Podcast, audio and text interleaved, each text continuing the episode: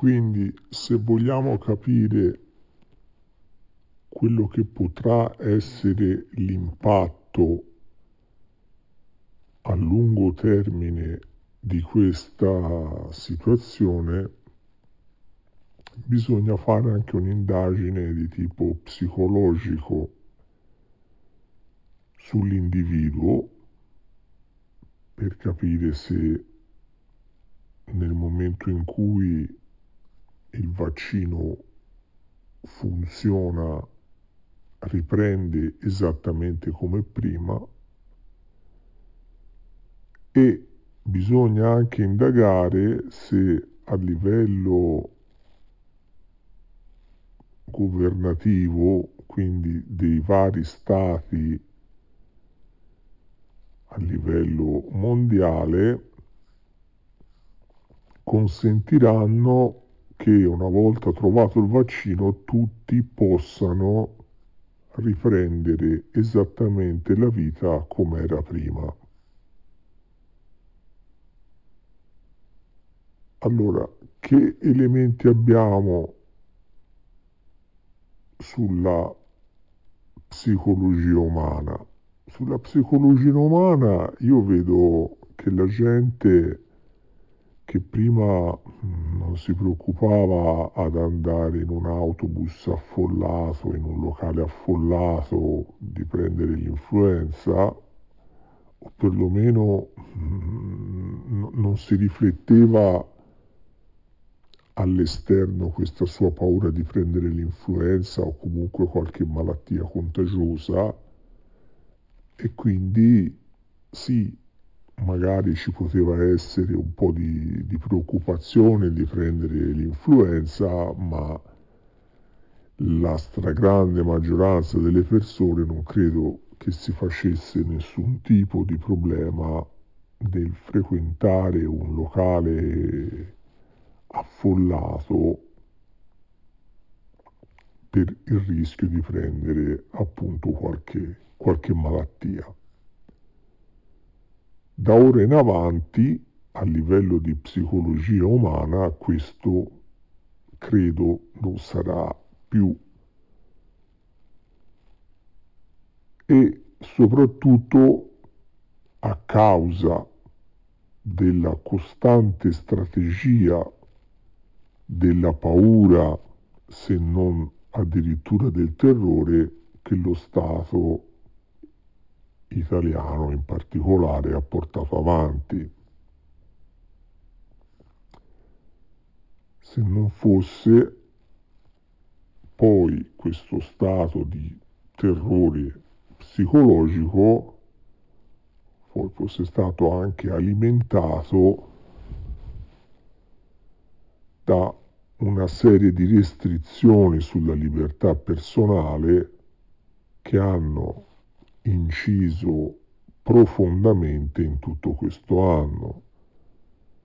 La gente si è resa conto e gli è stato fatto capire che mantenere una distanza è necessario, che ci sono tanti modi con cui uno può prendere questa influenza, che ci sono delle limitazioni alla libertà che si rendono necessarie per limitare il contagio. Ci siamo anche resi conto della disastrosa situazione del sistema sanitario nazionale. Situazione disastrosa che nasce da un... Non nasce oggi, nasce da un lento ma inesorabile processo di centralizzazione, di eliminazione di strutture sanitarie periferiche, di eliminazione di una serie di presidi medici situazione che ha colto molto alla sprovvista tutto il sistema sanitario.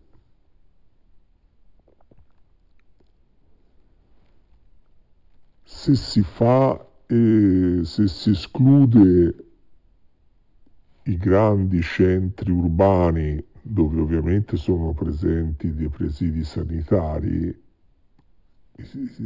nella periferia questa desertificazione ha fatto sì che tutti, diciamo, tutte le problematiche principali relative a questo Covid si sono scaricate su pochi centri, pochi centri, alta concentrazione, affollamento addirittura un'altra volta, cosa che si voleva scongiurare negli ospedali e ancora di più diffusione. Basti pensare che una delle piaghe note da, da, da, da molto tempo, proprio relativamente agli ospedali, sono i batteri resistenti agli antibiotici che vivono e prosperano proprio negli ospedali. Tanto che una persona può andare nell'ospedale, fare un intervento anche molto complesso, l'intervento riesce, ma poi con un sistema immunitario indebolito si prende un batterio che di per sé sarebbe assolutamente innocuo e muore perché il suo organismo non è in grado di debellarlo e quel batterio, quel virus, quello che è, è anche resistente agli antibiotici.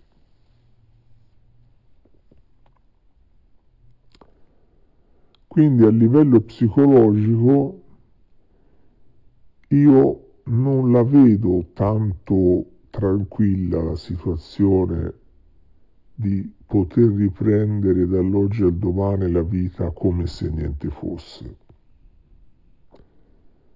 La mia opinione, ovvio, ci sono delle persone, qui bisogna stratificare le, le, le, persone, ci saranno delle persone che nel momento in cui gli viene dato il via libera riprenderanno esattamente come prima, ma dal momento che probabilmente queste persone non potranno per forza di cose essere il 100%, ecco che già questa componente non farà ritornare le cose come prima. Forse ritorneranno come esattamente come prima solo dopo svariati anni che le persone si sono rassicurate, ma stanno bombardando sempre quel discorso che è la variante inglese e la variante sudafricana e poi magari arriva qualcos'altro e quindi probabilmente le persone staranno sempre sul chi va là relativamente a frequentare posti affollati, eccetera, eccetera. A livello governativo, a livello governativo in tutti gli stati, diciamo, del mondo, non è detto che una volta che è stato fatto il vaccino si possa dire ok, ritornate tutti a fare quello che facevate prima, ritorniamo esattamente come prima. Proprio perché i sistemi nazionali di tutte le nazioni si sono dimostrati inefficaci, anche perché non, non, il sistema sanitario uh, funziona per... Uh, un regime di eh, ricoveri stabile sostanzialmente. Si vede che nell'anno c'è bisogno di X terapie intensive, X ambulatori, X medici, lo Stato assume e gestisce quel, uh, quel livello di uh, struttura sanitaria necessaria per far fronte al bisogno sanitario, diciamo, normale, medio, annuale. La pandemia richiederebbe, quando una pandemia che si diffonde e, e, e colpisce gran parte della popolazione, richiederebbe l'ospedalizzazione di una quantità inattesa, inaspettata e enorme di persone che hanno bisogno di cure che si vanno ad abbattere su una struttura che è calibrata per un carico non straordinario o pandemico. Quindi gli stati non potranno mettere in piedi un sistema sanitario in grado di leggere, diciamo, una pandemia, perché dovremmo ospitalizzare tutta Italia o tutte le nazioni dovrebbero fare delle strutture enormi per contenere, per essere in grado di gestire questi, questi picchi eccezionali, cosa che non è sostenibile. E quindi gli stati non potranno con leggerezza dire torniamo come prima quindi, per forza di cose, dovranno mantenere dei presidi che non sono medici ospedalieri, ma dei presidi di prevenzione che per forza di cose dovranno contemplare una limitazione o comunque una regimentazione degli spostamenti per fare in modo di tenere sotto controllo eventuali sorgeri di pandemie e poter intervenire tempestivamente al rilevarsi di qualche situazione strana per contenere il fenomeno. Quindi come dopo l'11 settembre, ancora oggi, quando andiamo in aeroporto, ci sequestrano le bottiglie d'acqua nel momento in cui passiamo i controlli di sicurezza, ecco che ai controlli di sicurezza relativi agli esplosivi che uno può portare in una valigia, ogni Stato a livello mondiale dovrà e manterrà un presidio anche per quanto riguarda possibile, la possibile importazione barra esportazione di un qualche virus all'interno di una persona. È una, una, una novità il fatto che per prendere l'aereo per andare in uno stato diverso da quello, ma anche all'interno della stessa Italia, per certe tratte è obbligatorio sottoporsi al tampone.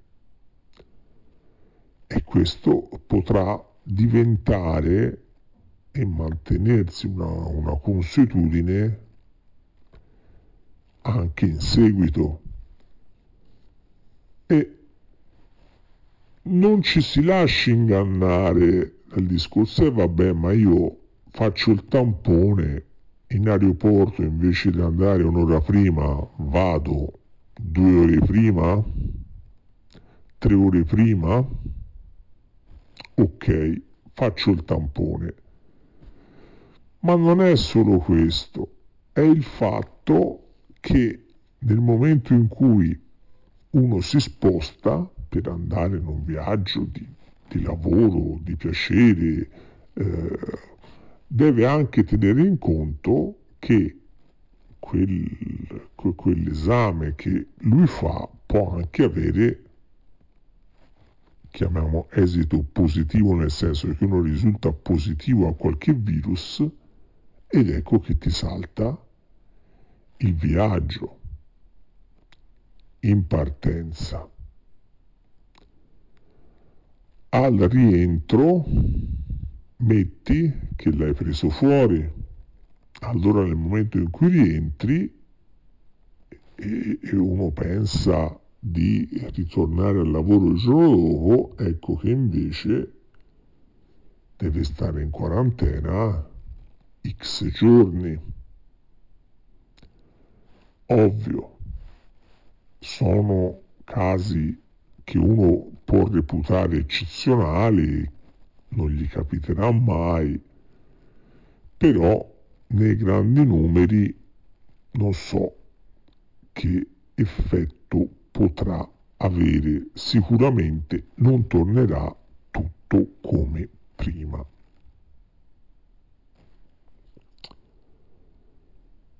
Quindi abbiamo detto che a livello di previsione di medio termine il 2021 è irrimediabilmente già compromesso prima di partire.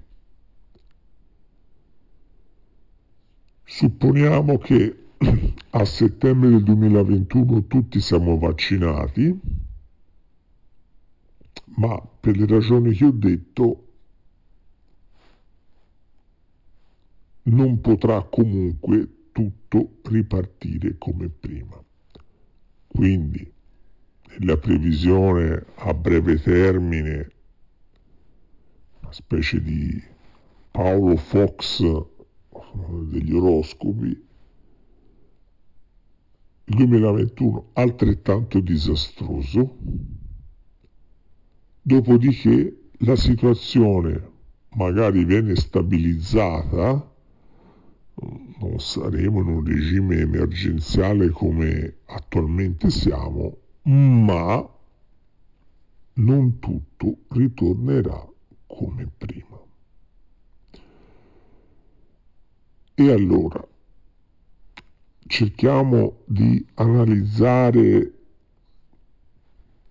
quelle che saranno le realtà più impattate di, questa, di, questa, di questo cambiamento. Non tornerà tutto prima. Quindi abbiamo da un lato la paura delle persone che si farà una costante in ogni scelta e siccome questa paura, anche se razionalmente uno dice no, ma io ritorno a fare quello che facevo prima, la psicologia ci insegna che questo è un grossolano errore perché quello che governa tutte le nostre scelte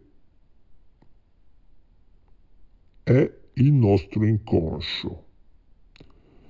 Quindi se a livello razionale tendiamo a dire no, ma io non mi faccio condizionare certamente da questa cosa, c'è il vaccino, ho fatto il vaccino, sono tranquillo. A livello inconscio, secondo me, rimarremo fregati perché anche se razionalmente saremo pronti a riprendere tutto come prima, il nostro inconscio ci farà non tanto sentire a nostro agio nel valutare di fare tutto quello che facevamo prima. E inoltre lo Stato probabilmente manterrà dei presidi quindi, a livello economico, a livello economico dobbiamo distinguere tra quelli che sono i beni e servizi essenziali da quelli che sono i beni e servizi cosiddetti voluttuari. Già abbiamo visto che in ambito di restrizioni economiche alla libertà personale, quelli che erano i servizi essenziali sono las- stati lasciati praticamente liberi di fare quello che facevano prima, ovviamente con tutta una serie di misure di precauzione, quindi alimentari, stranamente anche i parrucchieri sono stati considerati, ma dico giustamente servizi essenziali, poi hanno chiuso teatri, cinema, discoteche e hanno dato degli orari ai ristoranti. Quindi questa, um, questo atteggiamento quasi punitivo dello Stato nei confronti dei ristoranti, del, delle discoteche, rientra, secondo me, in quel piano statale di riduzione anche in, mm, con una previsione eh, di, di quello che potrà essere l'evoluzione delle cose nel lungo termine, di disincentivare le possibili cause di contagio. Non potendo predisporre, per le ragioni che abbiamo detto, dei presidi sanitari capaci di gestire una pandemia, ecco che si ricorre a dei mezzi sul territorio per limitare il diffondersi e il propagarsi di un virus come abbiamo avuto. Quindi, e ecco che si capisce anche quell'infelicissima frase non mi ricordo di quale ministro, che ha detto, eh vabbè, ma se il ristoratore chiude perché non può fare, si deve reinventare, deve fare qualcos'altro. Ah, scandalo, scandalo, scandalo, quello cosa ha detto? Ha detto, si è lasciata sfuggire quello di cui avranno parlato con il comitato tecnico scientifico. Mettiamoci nei panni di un comitato tecnico scientifico e diciamoci le cose effettivamente come probabilmente stanno. Il sistema sanitario non è in grado di reggere nessun tipo di pandemia. Ora, è c'era anche quella storia fantasiosa, non c'è il piano pandemico. Ah, siamo fermi al 2006 col piano pandemico, vent'anni. Allora, sgombriamo il campo da tutte le menate che hanno detto. Il piano pandemico non c'era e non è stato aggiornato non perché i funzionari dirigenti non erano in grado di aggiornare il piano pandemico. Della mia opinione, il piano pandemico non è mai stato aggiornato semplicemente perché non c'erano le risorse non per scriverlo, ma per implementarlo. Quindi perché mettere, perché implementare un qualcosa per cui poi ti mancano le risorse per implementarlo? Ragionamento molto semplice e immediato, è come se uno in casa non ha i soldi per uh, fare vetri doppi e eh, dice fai un piano per eh, farti fare dei preventivi per fare i vetri doppi. E quello dice ma io i vetri doppi non ho i soldi per metterli è inutile che mi faccio fare i preventivi. Questo detto in modo molto semplice è quello che è successo con il piano pandemico che non c'era. Non è vero che non c'era o perlomeno è vero che non c'era ma non c'era perché anche se ci fosse stato, non l'avrebbero potuto implementare. Tagli su tagli su tagli, figuriamoci, diceva ah, fai anche il piano pandemico, ma dove sono i soldi? E quindi questo è il piano pandemico.